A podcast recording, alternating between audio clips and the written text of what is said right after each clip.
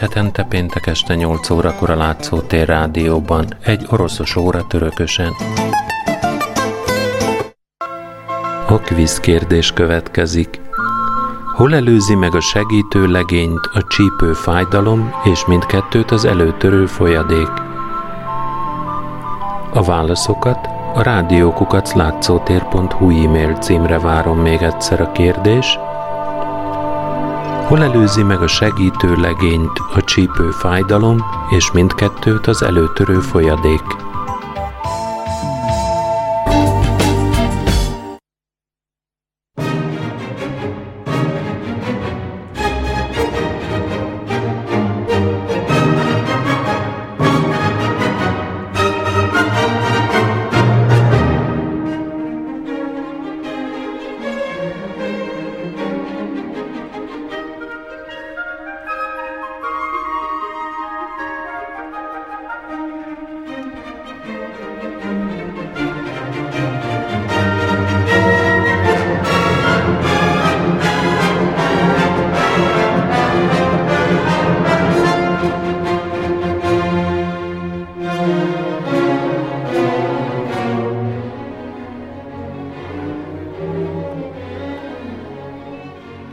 Az előző részek tartalmából.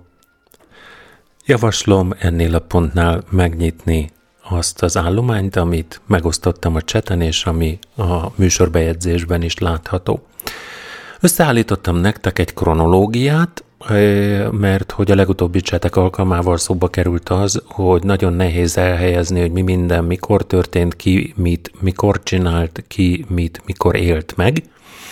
Tehát egymás mellé raktam Pushkin, Lermontov és Gogol, az előző három műsor alanyának a bal oldalt az életére, jobb oldalt pedig a munkáira vonatkozó tudnivalókat, és a legbaloldalabbi oszlopban pedig ott látjátok, hogy akkor éppen ki uralkodott. Első Pál cár ezerhétszázkilencvenhattól ezernyolcszázegyig, nem lehet a szemére vetni, hogy túluralkodta volna magát. Uralkodott akkor, amikor kilencvenkilencben megszületett Moszkvában Pushkin. Rögtön két évre születése után már első Sándor cár kezdett uralkodni, és amikor Napóleon ezernyolcszáztizenkettő és tizennégy között megtámadta Oroszországot, akkor Pushkin épp a Cárszkolyeszilói Líceumban volt. Mire ez bekövetkezett, addigra már a vasilyevkai birtokon megszületett Gogol, és annak örömére, hogy Napóleon elkotródott, megszületett ezernyolcszáztizennégyben Lermontov. ezernyolcszázhúszban Pushkin már megírta a Ruszlán és Ludmillát, emlékeztek, tengerparton áll egy tölgyfa. ezernyolcszázhúszban pedig már száműzetésben volt a Kaukázusban, ahol elkezdte a kaukázusi témájú műveit írni, és ugyanitt kezdte el írni az anyagint is. huszonnégyben házi őrizetbe visszaengedte a cár a családi birtokra Mihail Lofszköjéba, és huszonötben bekövetkezett a dekabrista felkelés. huszonötben cárváltás is volt, innentől kezdve első Miklós kezdett uralkodni, és huszonötben születtek többek között a Borisz Godunov, a Nulin gróf, illetve a Tengerhez és a téli este című versei Pushkinnak. ezernyolcszázhuszonhat és huszonkilenc között cári megfigyelés alatt állt az udvarnál, tehát első Miklós megfigyelése alatt, és írt elbeszélő költeményeket és verseket, és ebben az időben Lermontov huszonhétben már a Moszkvai Egyetem nevelőintézetében, ami nem nevelőintézet, tanult, amit az ő esetében harminc és harminckettő között a Moszkvai Egyetem mi tanulmányai folytattak. Ez időtájt huszonnyolcban költözött Pétervárra Gogol. harmincban megnősült. Pushkin feleségül vette Natalia Goncsarovát, és harmincegytől Szentpétervárott volt. Ebben az időben születtek többek között a novella ciklusai és az úgynevezett kis tragédiái, a Fukarlovag, a Don Juan kővendége, Mozart és Salieri, a Dínomdánon pestis idején, valamint a Kolomnai házikó. harminc-harminckettő között járt Lermontov a hadapródiskolába Szentpéterváron, és harminckettőben Gogol már megírta az Esték egy egyikankai tanyán című gyűjteményét, amiben benne volt a Szorocsinci vásár, a Szent Iváné, a Májusi, a Karácsonyi, illetve a Szörnyű bosszú. A Pushkin tovább alkot a harmincas években, befejezi az Anyegint, ami meglehetősen hosszú ideig, írott verses regénye befejezi és megírja a Kapitánylányát, ami regény, a Pigdáma című elbeszélést, a Bronzlovast, ami elbeszélő költemény, arról nem beszéltem nektek, és verseket. harmincötben a testőrségi huszárezred zászlósa lesz Lermontov, és harmincötben publikálja Gogol a Mirgorodot és az arabeszkeket, amelyekben elbeszélések és esszék találhatók. harminchatban Lermontov megírja az Állarcos Bál című drámáját, és harminchat és negyvennyolc között Gogol Európában utazgat és Rómában telepszik le. harminchatban megjelenteti a Revizort, ami ikonikus komédiája, illetve az Orr című elbeszélését, ami egy abszurd történet. ezernyolcszázharminchét Pushkin életének a végzetes dátuma, ekkor ugyanis párbajban meghal, és akkor innentől kezdve ilyen cikázás következik. Hogyha picit jobbra néztek, ezernyolcszázharminchétben Lermontov megírja a Költő halála című költeményt, amiben okolja az egész rendszert Pushkin haláláért, és hogyha egy picit balra visszajöttök, akkor látjátok azt, hogy ezernyolcszázharminchét-harmincnyolcban a császár meg is jutalmazta ezért a versért Lermontovot egy kaukázusi száműzetéssel. Uh, hamarosan ezek után, uh, illetve hát időközben dolgozott Lermontov, és megírta a Korunk hősét, ami negyvenben jelent meg, és ezernyolcszáznegyvenben ismét kaukázusi száműzetés következik egy párbaj miatt. negyvenegyben megírja a Sziklát, az Álmot, a Kimegyek az éjjel ködös útra, ezeket mind ismeritek, hallottátok, és ezernyolcszáznegyvenegy a második párbaj, úgy Lermontov, mint a három alkotónk tekintetében, és a második végzetes párbaj, Lermontov párbajban meghal. negyvenkettőben jelenteti meg Gogol a Háztűznézőt, a Kártyásokat, a Holt lelkek című regényt és a Köpönyek című novellát, mind a kettőről beszéltem, mindegyik európai jelentőségű mű, és negyvenhétben publikálja a Válogatás barátaimmal folytatott levelezésemből című gyűjteményét, ami miatt nagyon sok kritika érte, és nagyon sokan el is fordultak érte. ezernyolcszáznegyvennyolctól A, a nagyon mély vallásos meggyőződésből elzarándokol Jeruzsálembe a Szent Sírhoz, és ezernyolcszázötvenkettőben a, a szakad vége az életének. Dolgozna ő tovább is, mert úgy gondolta, hogy, hogy egy ilyen három darabos rendszerben dolgozza föl a holt lelkek tematikáját, a Danténak a, a, a megközelítését másolva, de sajnos a második és a, a holt lelkek az ugye a pokol lett volna. A, a purgatórium és a mennyország az viszont nem tudott sikerülni, írt, írt, de elégedetlen volt vele, és az ezernyolcszázötvenkettes halálát megelőző napokban a szinte az összes vázlatot, illetve kész kidolgozott regény részletet elégette. A második rész változataiból többet is elégetett. Tulajdonképpen elborult elmével halt meg ezernyolcszázötvenkettőben.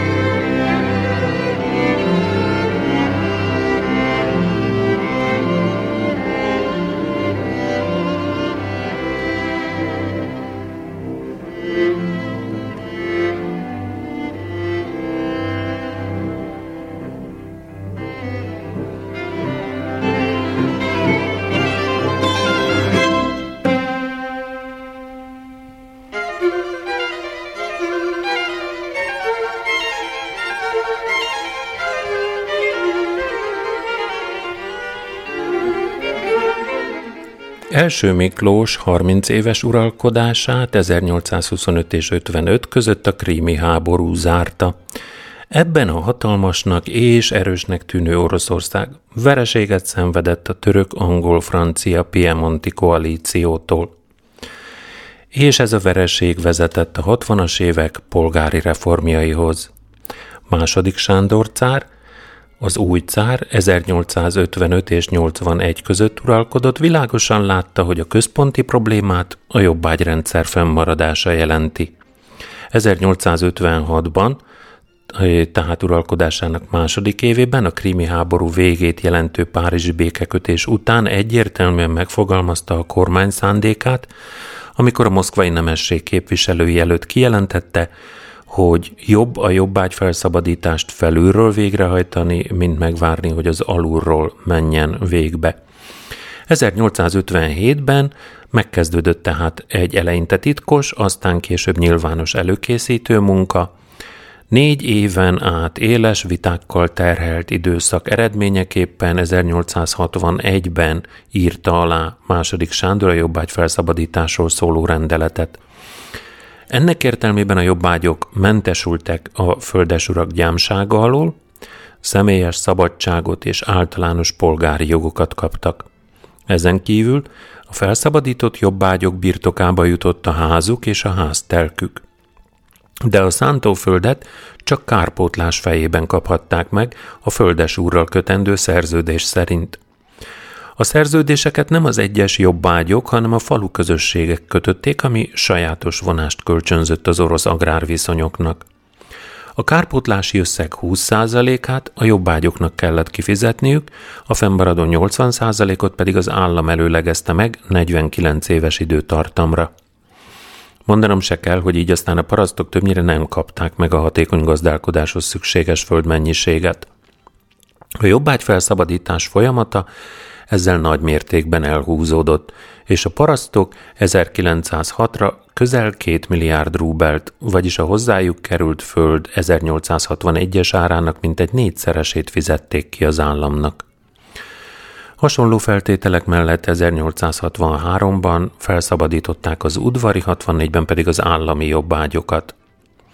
A jobbágy felszabadítás ennek ellenére hatalmas lökést adott a polgári fejlődésnek. A több tízmilliós paraszti tömegek felszabadulása önmagában is megkövetelte a további reformokat. A megalakuló paraszti önkormányzatokat be kellett illeszteni a helyi közigazgatás rendszerébe. Ezért ezernyolcszázhatvannégyben megszületett a Zemstvó törvény. Ez nemesekből, városlakókból és parasztokból álló választott testületeket, úgynevezett zemstvókat hozott létre, amelyek helyi ügyekkel, közegészségüggyel, infrastruktúrával, oktatással, rendfenntartással foglalkoztak. De ez a törvény persze nem hozott létre egy országos, nemesekből, városlakókból és parasztokból álló választott zemstvót, mert ez gyakorlatilag egy az autokráciát korlátozó képviseleti szerv lett volna. A zemstvók mellett létrehozták viszont a városi közigazgatási rendszert. Emellett jelentős előrelépés volt a bírósági szervezet és az igazságszolgáltatás rendjének az európai normára követő reformja. Ez innentől előírta a nyilvános bírósági eljárásban az ügyész és védő részvételét. A bűnösség vagy ártatlanság kimondása az esküdtszék, a büntetés kiszabása a bíró feladata lett. A bírák függetlenségét magas fizetésük és elmozdíthatatlanságuk biztosította.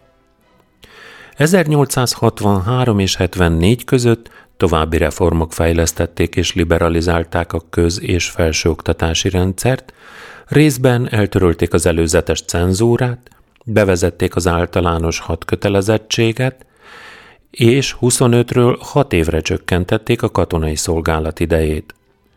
ezernyolcszázhatvanban létrehozták az állami bankot és szigorú szabályokhoz kötötték az állami költségvetés összeállítását és betartását.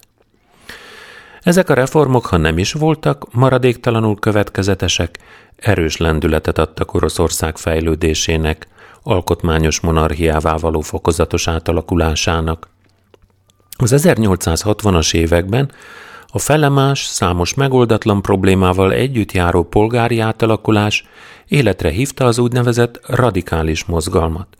Ez a radikális mozgalom az autokrácia és a rendi egyenlőtlenségeket felszámoló népi forradalom előkészítését és kirobbantását tűzte ki célul.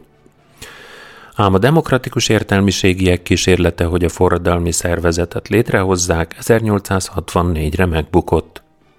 Kudarcot vallott a cár elleni merénylet is, amit az egyik forradalmi kör tagja, Karakozov kísérelt meg ezernyolcszázhatvanhatban.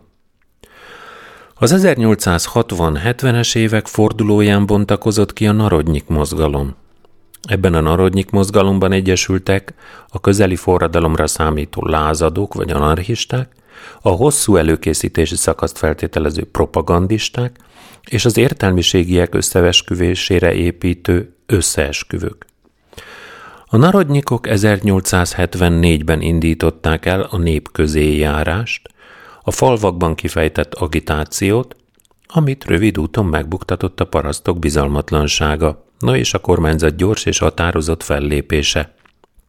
Erre a narodnyikok berágtak, a mozgalomon belül kialakult a politikai terroreszközéhez folyamodó Népakarat elnevezésű csoport, a Népakarat csoport fő célpontja maga a cár lett, de sorozatos merényleteik csak feszült helyzetet teremtettek az országban.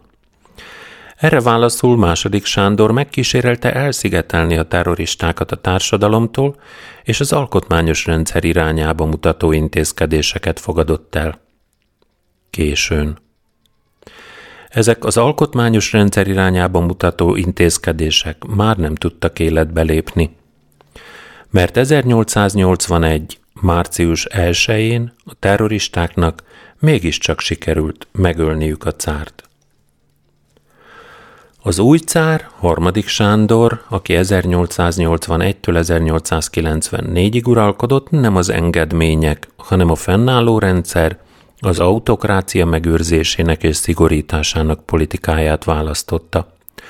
Oroszországban újra megerősödött a reakció.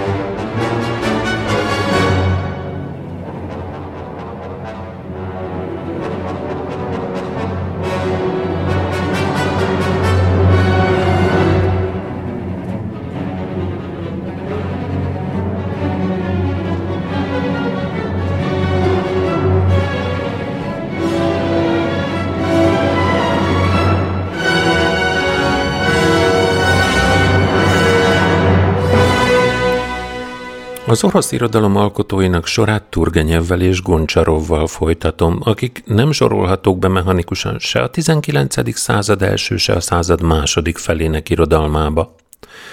Mindketten a negyvenes évek közepén végén kezdték írói pályájukat, egy ideig ugyanannak a körnek a tagjai, mint például Dosztojevszkij. Főműveik az ötvenes évek második felében és a hatvanas évek elején, akkor jelentek meg, amikor Tolsztoj is színre lépett a regényeivel és a novelláival. Turgenyev és Goncsarov élete, utolsó korszakuk pedig már átnyúlik a századvég, a születő szimbolizmus időszakába, aminek nyomait Turgenyev művészetében már meg is figyelhetjük. Turgenyev és Goncsarov életműve tekinthető a harmonikus átmenet reprezentációjának. Ifjúkoruk még a puskini korszak, az orosz irodalom aranykorára esik, de alkotó erejük teljébe az ezüstkorban, az orosz századvég századelő idejére jutnak.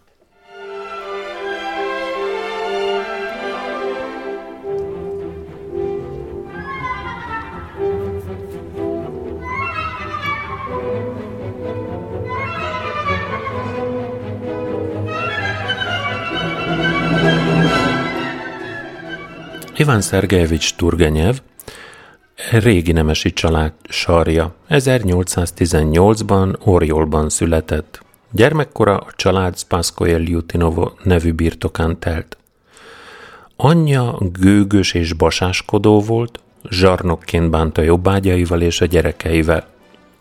Apja ugyancsak durva és önző egyéniség volt, és ez csak fokozta a család nyomasztó légkörét. Ezzel együtt Turgenyev és két fivére gondos neveltetésben részesült. ezernyolcszázhuszonhétben került Moszkvába, magánintézetekben végezte tanulmányait. ezernyolcszázharminchárom beiratkozott a Moszkvai Egyetemre, a következő évtől a Pétervári Egyetem bölcsész karának hallgatója lett egészen ezernyolcszázharminchét. ezernyolcszázharmincnyolcban Berlinbe utazott, hogy ott filozófiai stúdiumokat hallgasson. A harmincas évek derekán ismerkedett meg Hegel német filozófus eszméivel, amelyek óriási hatást gyakoroltak a korabeli orosz ifjakra. Turgenyev már az ezernyolcszáznegyvenes évek legelején kapcsolatba került Gogollal és a liberális Herzennel. Őszinte barátság alakult ki Turgenyev és a pályája csúcspontja felé közeledő kritikus Belinski között, aki nagy hatást gyakorolt a kezdőíróra. Belinski mind a három eddig említett nagyalkotóval kapcsolatban volt, tehát nagyon befolyásos kritikus volt. Turgenyev pályáját érzelmes versekkel és elbeszélő költeményekkel kezdte. Az Zatyechesztvenye zapiszkiban ezernyolcszáznegyvennégyben megjelent Andrei Koloszov című novellája jelzi a távolodást a korábbi irodalmi divattól. Az egocentrikus, titokzatos, végzetes Byron hősök orosz utánzatait megfosztja romantikus dicsfényüktől, felvillantja tetteik nagyon is költőietlen, egyszerűen csak önző motívumait. Ezt a témát fokozatosan elmélyíti, és az ezernyolcszázötvenes években eljut az úgynevezett fölösleges ember lélekrajzának a megteremtéséhez. De az ezernyolcszáznegyvenes évek eleje Turgenyev magánéletében is nagy változásokat hozott. ezernyolcszáznegyvenháromban egy színházi előadáson megismerte a híres éneke- énekesnőt, Polina Viardót, és ebből az ismerettségből egy egész életre szóló nagy szerelem lett, melyben az író mindvégig csak mellékszereplő, mert Viardó Garcia asszony nem adja fel családi életét Turgenyev szerelméért. Ettől kezdve Turgenyev élete bolyongássá vált, többet tartózkodott Európa különböző városaiban, mint Oroszországban, ugyanakkor íróként és az irodalmi élet résztvevőjeként szenvedélyesen kapcsolódott az orosz élet időszerű problémáihoz. ezernyolcszáznegyvenhéttől három évig volt távol a hazájától, Németországban és Franciaországban élt. A negyvennyolcas párizsi forradalomnak Herzennel együtt szemlélője lehetett, és bár együtt érzett a harcokban résztvevő egyszerű emberekkel, a forradalom céljai idegenek maradtak a számára. Egyre gyakrabban a hazai tájak és emberek a Spászkolye környékén folytatott vadászatok emléke töltötte be a képzeletét. Így született meg az Egy vadász feljegyzései Zapiszki a Hótnyika című ciklus, melynek első darabjai még a negyvenes évek közepén keletkeztek, és ezernyolcszázötvenkettőben rendezte őket önálló kötetté. A több mint húsz novellában Turgenyev tárta fel először az orosz paraszt jellemének sajátosságait és szépségét. Az orosz irodalomban addig nem volt példa a paraszt, a névtelen Oroszország nyomorúságának és nagyságának ilyen sokoldalú ábrázolására. A muzsik tehetségét és talpraesettségét példázza a józan, okos Hor, a leleményes Jármoláj, az igazságkereső Kaszján, a zenei tehetséggel megáldott Jakov. Turgenyev különös rokonszervvel rajzolta meg ezekben a novellákban az orosz parasztlányokat. Matriona önzetlen szerelmét, Akulina gyengétségét, Lukéria költői jellemét és akaraterejét. Megírta ugyanakkor a földesúri osztály lelki és szellemi hitványságát, akaratgyengeségét, képmutatását és cinikus kegyetlenségét. ezernyolcszázötvenkettőben Oroszországban nekrológot jelentett meg, a cenzúra megkerülésével Gogol halálára. Ezért aztán egy hónapra letartóztatták, majd első Miklós parancsára házi őrizetben tartották a spászkolyei családi birtokon. A száműzetést részben az egy vadász feljegyzéseiben szereplő paraszt figurákkal és a jobbágyrendszer bírálatával érdemelte ki. A rendőri felügyelet másik oka Turgenyev külföldi kapcsolataiban keresendő. Bakunyin, Herzen és más radikális személyiségekkel való találkozásai keltették föl iránta a cári rendőrség érdeklődését. Csak ezernyolcszázötvenhatban kapott engedélyt újabb külföldi utazásra. Az ezernyolcszázötvenes évtized a alkotásai tekintetében nagy fellendülést hozott. A Szavremennyik című folyóirat munkatársa lett, sorra jelentek meg a novellái.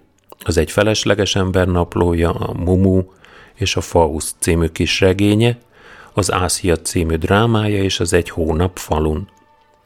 A novellák többségének témája már a nemesi értelmiségiek élete, a felesleges emberek sorsa.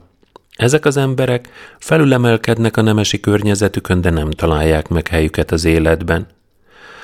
Turgenyev legtöbbször férfi és nő kapcsolatában ábrázolja és ítéli meg ezt az embertípust, és mindennek a szerelem a mozgató rugója. ezernyolcszázötvenötben és ötvenkilencben regényei, a Rugyin és a Nemesi fészek a Szavremennyik című folyóiratban jelentek meg.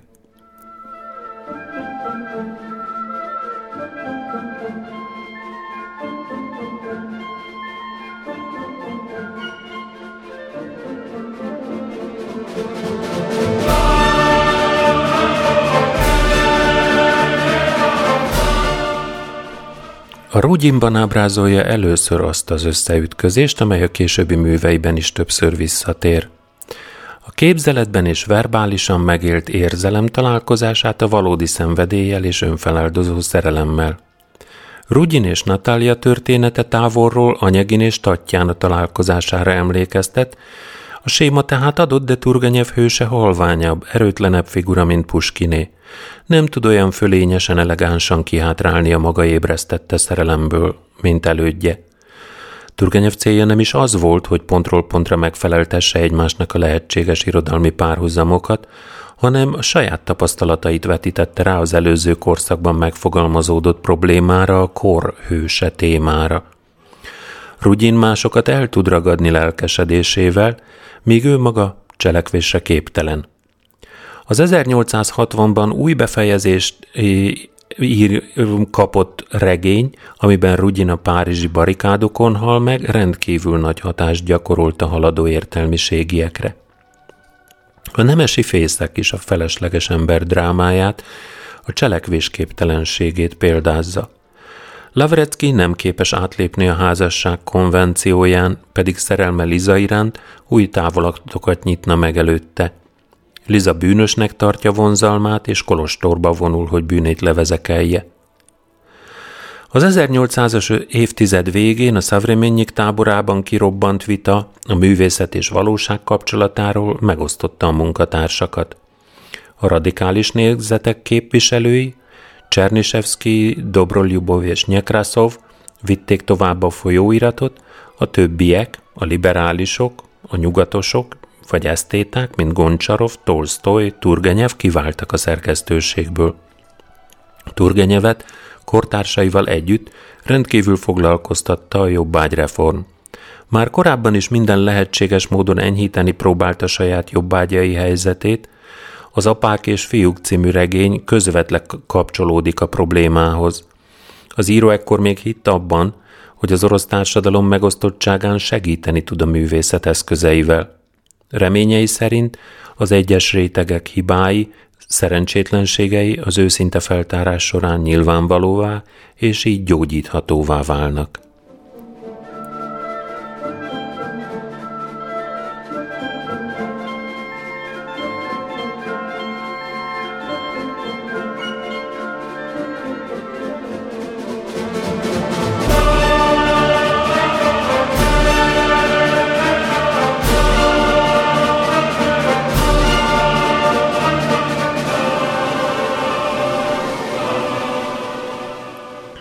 Az Apák és fiúkban föllelhető a nemesi udvarházak világa, Kirszanovék és Ogyincova birtoka, de már nem csupán mint a lét egyedüli közege, megjelennek a gyenge és erős férfiak és nők, csak sokkal árnyaltabb, rejtettebb utalásokkal, a felszín és a mélyrétegek érezhető disszonanciájával.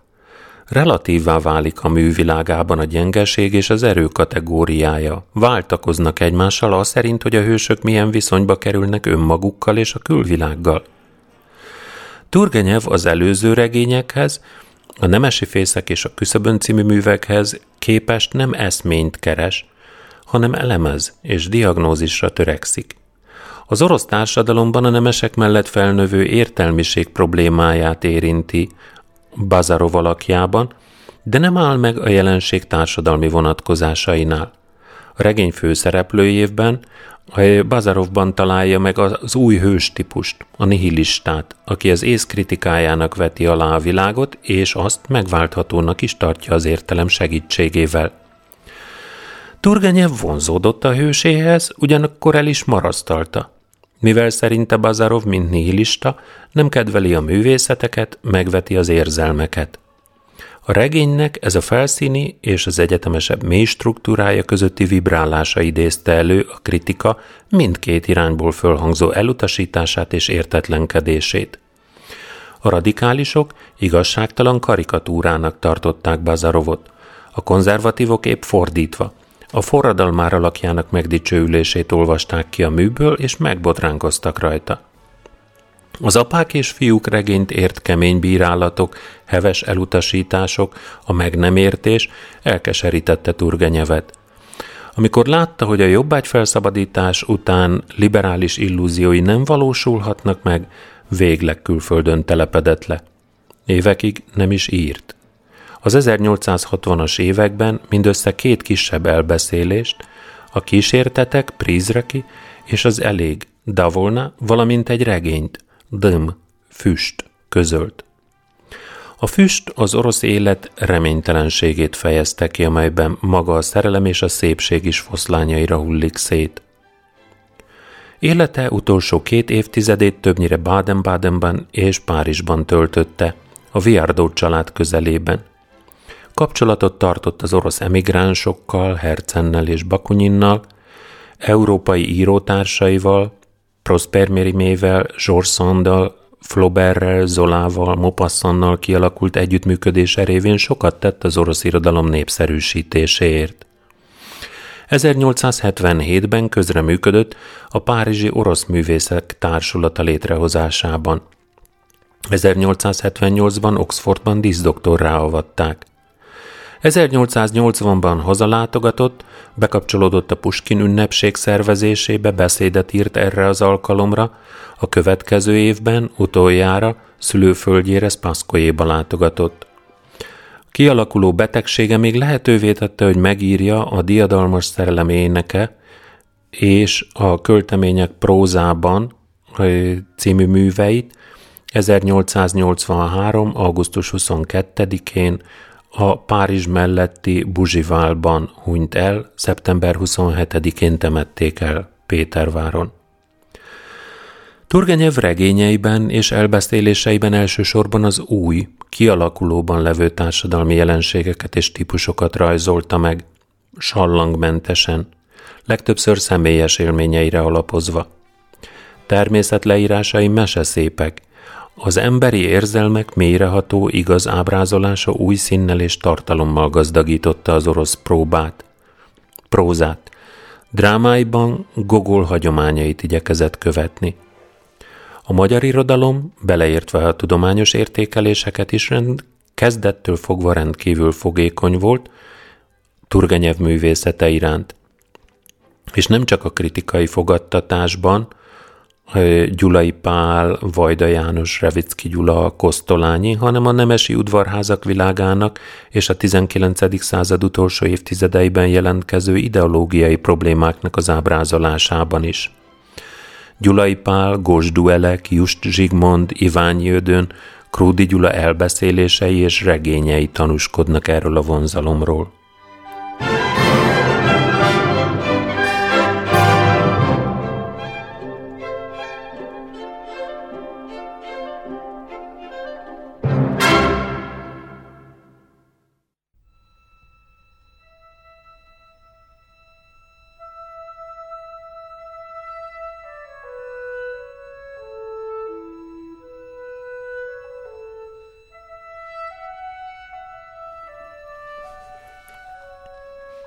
Mai második alkotónk, Ivan Alexandrovics Goncsarov, kereskedő családból származik.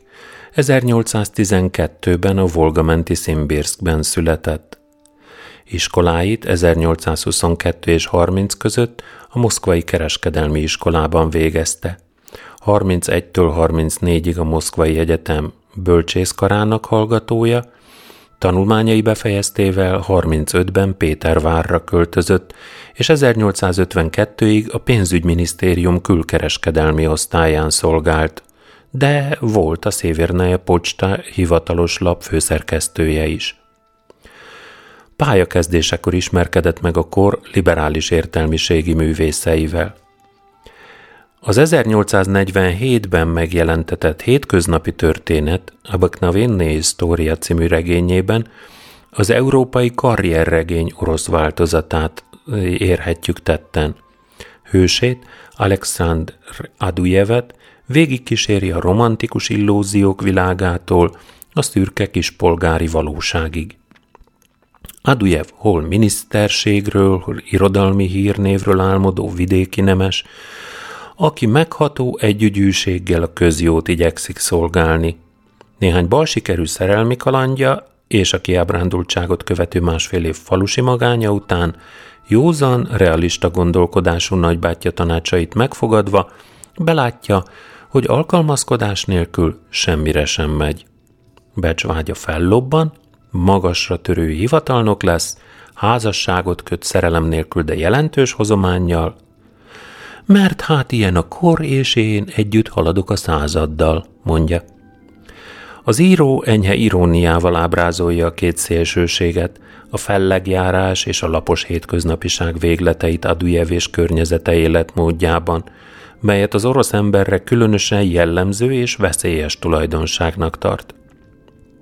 Goncsarov élete egyéb iránt nem bővelkedett eseményekben. Az orosz század közép forrongó átmenetiségében szkeptikus természete arra késztette, hogy ne csatlakozzon semmilyen politikai irányzathoz, hanem szemlélődve éljen függetlenül a körülményeitől. Egyhangú életéből csupán egyetlen esemény zökkentette ki. ezernyolcszázötvenkettő és ötvenöt között világkörüli utazáson vett részt a Pallas fregat nevű hadihajón, Putyátyin admirális titkáraként. Körülhajózták Nyugat-Európa, Afrika, Dél-Kelet-Ázsia partjait, Kínában, Japánban is megálltak kereskedelmi és diplomáciai feladatok elvégzésére, majd Goncsarov Szibérián keresztül visszatért Pétervárra. Kissé felületes élményeit, tapasztalatait elsősorban a civilizációnak a gyarmatosításban rejlő kétarcúságáról meg is írta a Pallas fregat Frigát Pallada című útirajzában ezernyolcszázötvennyolcban, melyet nagy elismeréssel fogadott a korabeli kritika. Megpróbálkozott benne a nyugati kereskedő típus eszményítésével, de végeredményben inkább ironikus képet festett, például az angol kereskedőről, aki fekete frakban, fehér mellényben, kerekkalappal a fején és esernyővel a kezében az egész virágon uralkodik az értelem és a szenvedélyek felett. A bevezetőben az utazás átvitt értelméről elmélkedve megjegyzi, hogy az nem más, mint az élet metaforája. A mű végén újra visszatér ez a gondolat, mint egy keretbe foglalva a színes élményleírásokat, és ekkor hasonlítja magát Goncsarov az argonautákhoz, akik az örök, elér, elérhetetlen kolkhiszba igyekszenek az aranygyapjúért.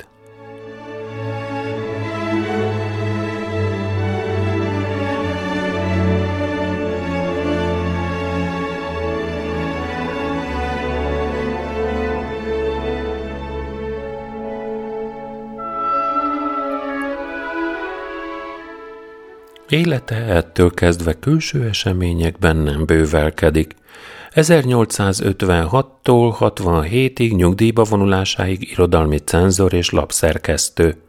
Ez az úgynevezett hivatalnoki tevékenysége, valamint a fokozatos visszavonulás az irodalmi élet csatározásaitól segítettek annak a mítosznak a kialakulásában, mely szerint Goncsarov saját magáról mintázta meghalhatatlan hőse, Oblomov alakját. A tehetetlenségi erő működését emlegetik az íróban és hősében, pedig a mélyebben megvizsgáljuk, mindkét esetben sokkal bonyolultabb a valóság. Goncsarov szemlélődő alkat volt. Hosszú élete folyamán nem írt sokat, kilenc kötetben elfér az összes írása, három regény, néhány karcolat, útirajz, eszék, visszaemlékezések, de művészete legnagyobb kortársaiéhoz hasonlítható, és az Oblomovval a világirodalom nagy regényírói közé vonult be. Jellemző, hogy nem hagyott töredékeket, kidolgozatlan vázlatokat, piszkozatokat, sőt leveleket sem maga után. Minden, ami megjelent tőle, míves gonddal csiszolt, hosszú ideig érlelt munka.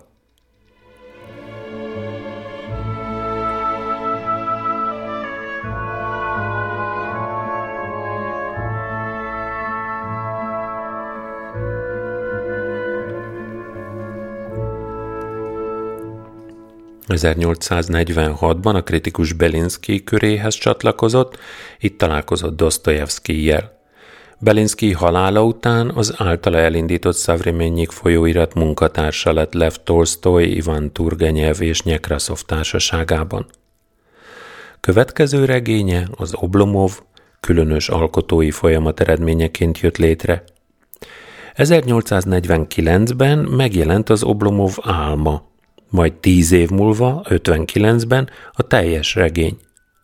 A mű megértéséhez ez a tény lényeges információt hordoz. Az író képzeletében az oblomovkai világ tűnik föl először, a valóságos orosz vidék mitikussá és egyben abszurdá transformált változatában. Goncsarov nem pusztán ennek az álmos, lassú, sodrású életnek a kritikáját akarta megalkotni, nem leleplez valamit, hanem megidéz egy idejét múlt aranykort, a hajdani nemes, nemesi udvarházak csendesen szétmálló világát. Gogol a régi módi földesurak című elbeszélésében, Turgenyev pedig számos művében megjeleníti az udvarházak sajátos hangulatát, de mindegyiküknél kissé bearanyozódik, költői formában mutatkozik meg ez a közeg. Goncsarov víziója illúziótlan, de nem kegyetlen. Nem csupán a liberális és racionális gondolkodó, hanem a humor és a mesék észjárását is működésbe tudja hozni. A regény az oblomovkai elsüllyedt világ köré épül. Az első rész a főhős Oblomov szobájában játszódik.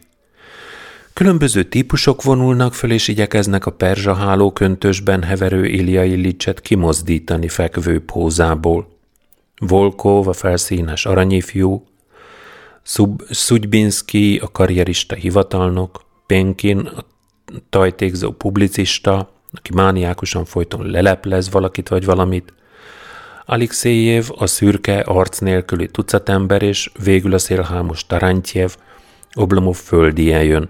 mindegyik a saját programjának egyedül üdvözítő voltáról prédikál a hősünknek. Ezekben a figurákban Goncsarov ismét fölvillantotta a szatíra lehetőségét, Nomen est Omen segítségével jellemzi őket. Oblomov elutasítja ezeket a létformákat, mert látja az ürességüket, és mert él benne a vágy a teljesség iránt.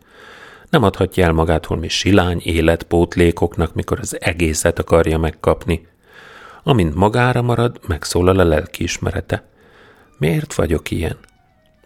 Bár jogosan fordul el a föld kínált torz lehetőségektől, de érzi, hogy a semmittevéssel nem jut közelebb az ideáljához.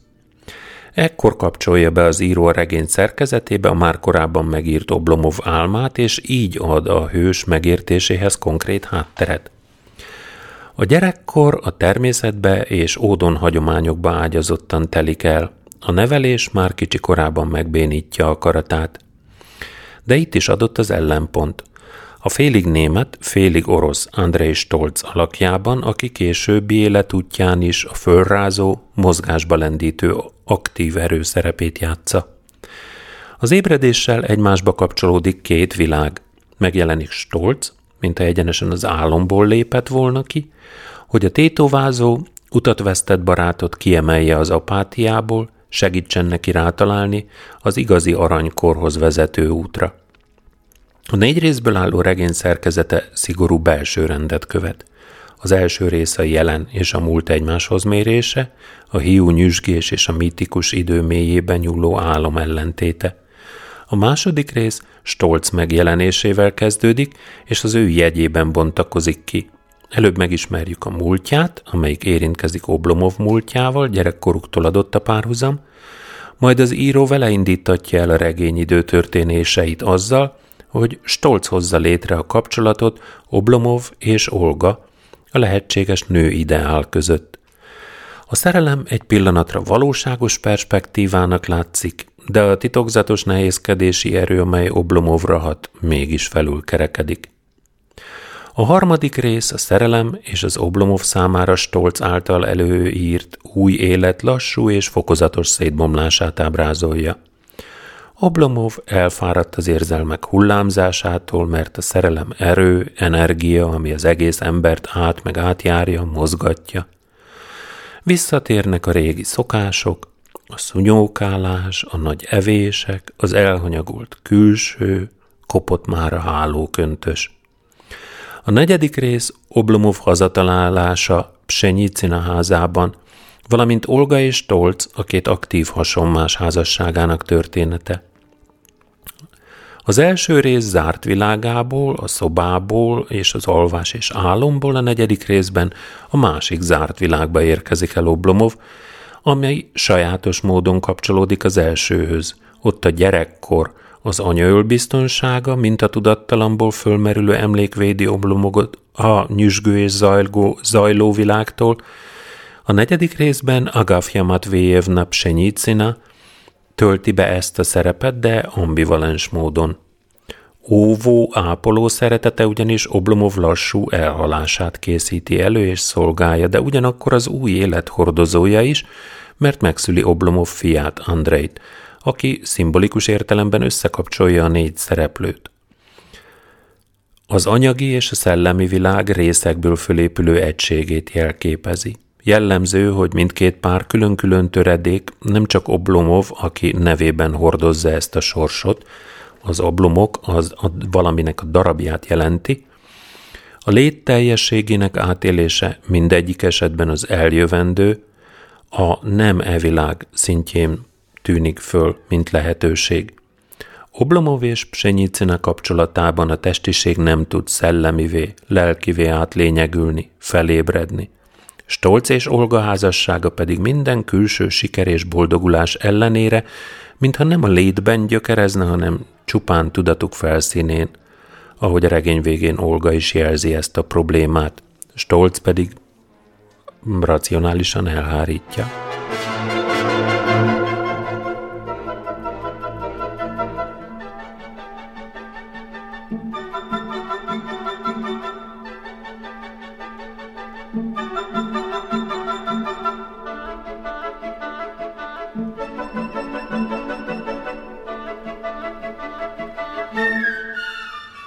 Oblomov, akinél a fekvés szinte kultikus helyzet, nem fog a valóság semmiféle kísértése.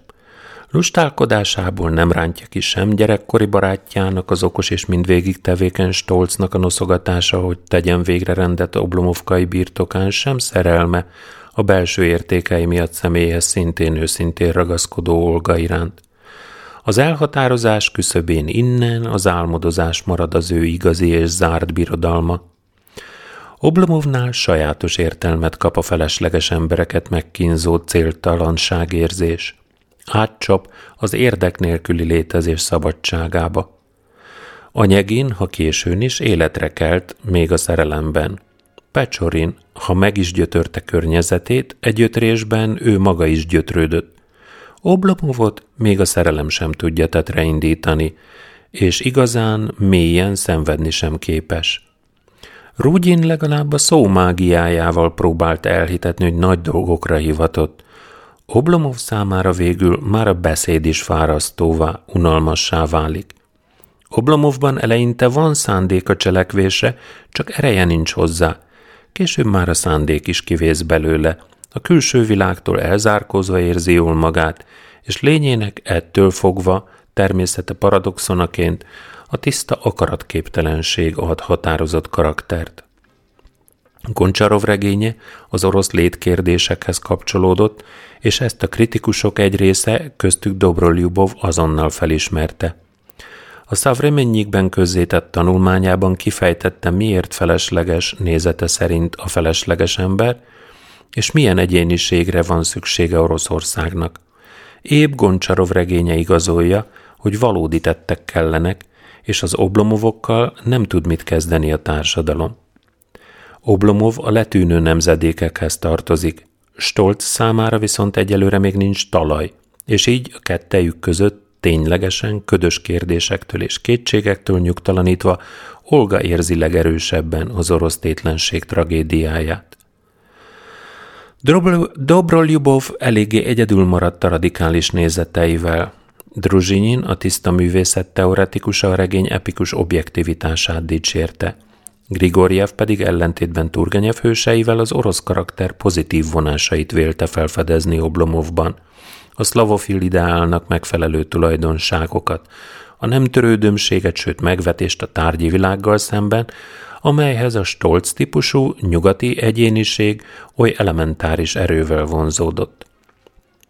A német származású Stolc, Oblomov ellentéte valóban nem az az ember, aki az orosz lélek anyanyelvén mondja azt a mindenható szót, hogy előre.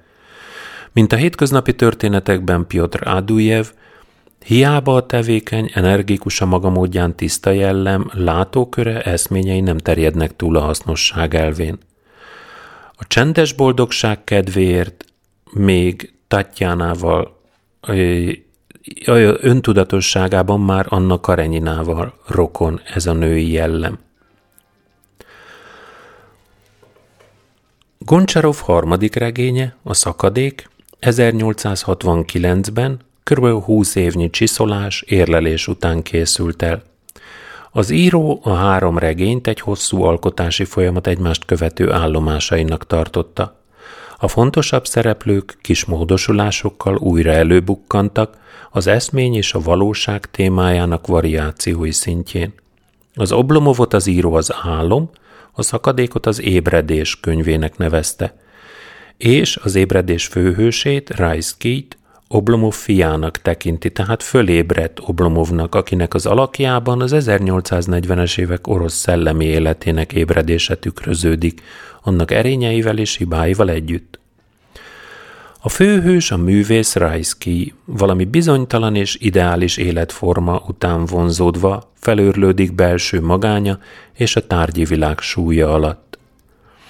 Rajszkij alakjában megrajzolta Goncsarov az orosz tehetség pusztulását a reform utáni Oroszországban.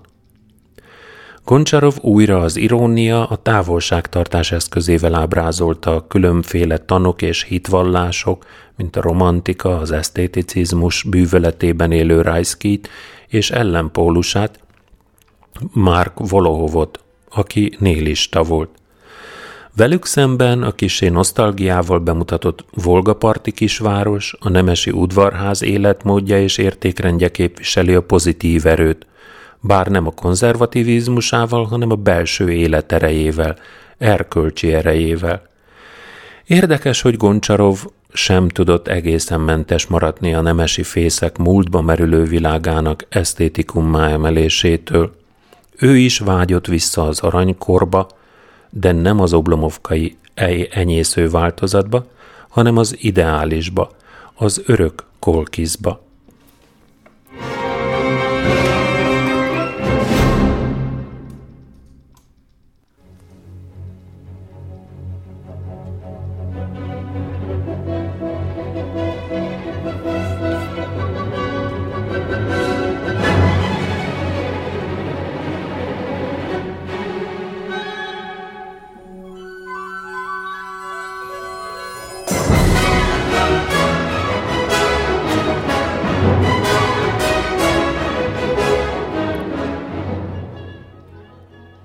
Immár öten vannak azok az európai jelentőségű orosz alkotók, akiket végig tekintettünk ez alatt a tíz hét alatt, amióta velem együtt követitek a tizenkilencedik század alkotóinak tevékenységét. Pushkin, Lermontov, Gogol, Turgenyev és Goncsarov, és még előttünk állnak oly sokan. Én most minden esetre megköszönöm azt, hogy a mai estét is velem töltöttétek, és szokásomnak megfelelően a hétvégét ezennel ünnepélyesen elrendelem.